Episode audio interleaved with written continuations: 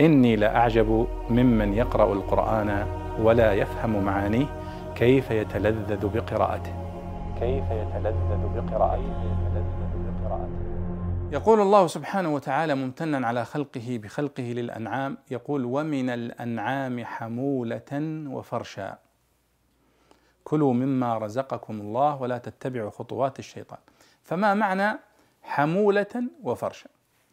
فالله سبحانه وتعالى يقول أن الحيوانات التي الأنعام التي خلقها لنا منها حمولة وهي التي يحمل عليها ويركب عليها والتي ذكر الله أنها وتحمل أثقالكم إلى بلد لم تكونوا بالغيه إلا بشق الأنفس. فالحمولة هنا يدخل تحتها الإبل الكبار والبقر وغيرها التي يحمل عليها.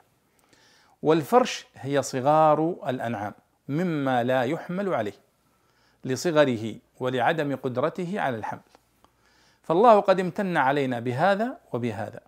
أيوه امتن علينا من الأنعام بالحمولة التي يحمل عليها والفرش الصغار التي لا يحمل عليها ويدخل فيها الغنم ويدخل فيها المعز ويدخل فيها صغار الإبل وصغار البقر لأنها لا يحمل عليها فإذا الحمولة هي ما يحمل عليه من الأنعام كالإبل والبقر وغيرها والفرش هي ما لا يحمل عليه من الأنعام كالغنم أو صغار ما يحمل عليه مثل صغار الإبل وصغار البقر.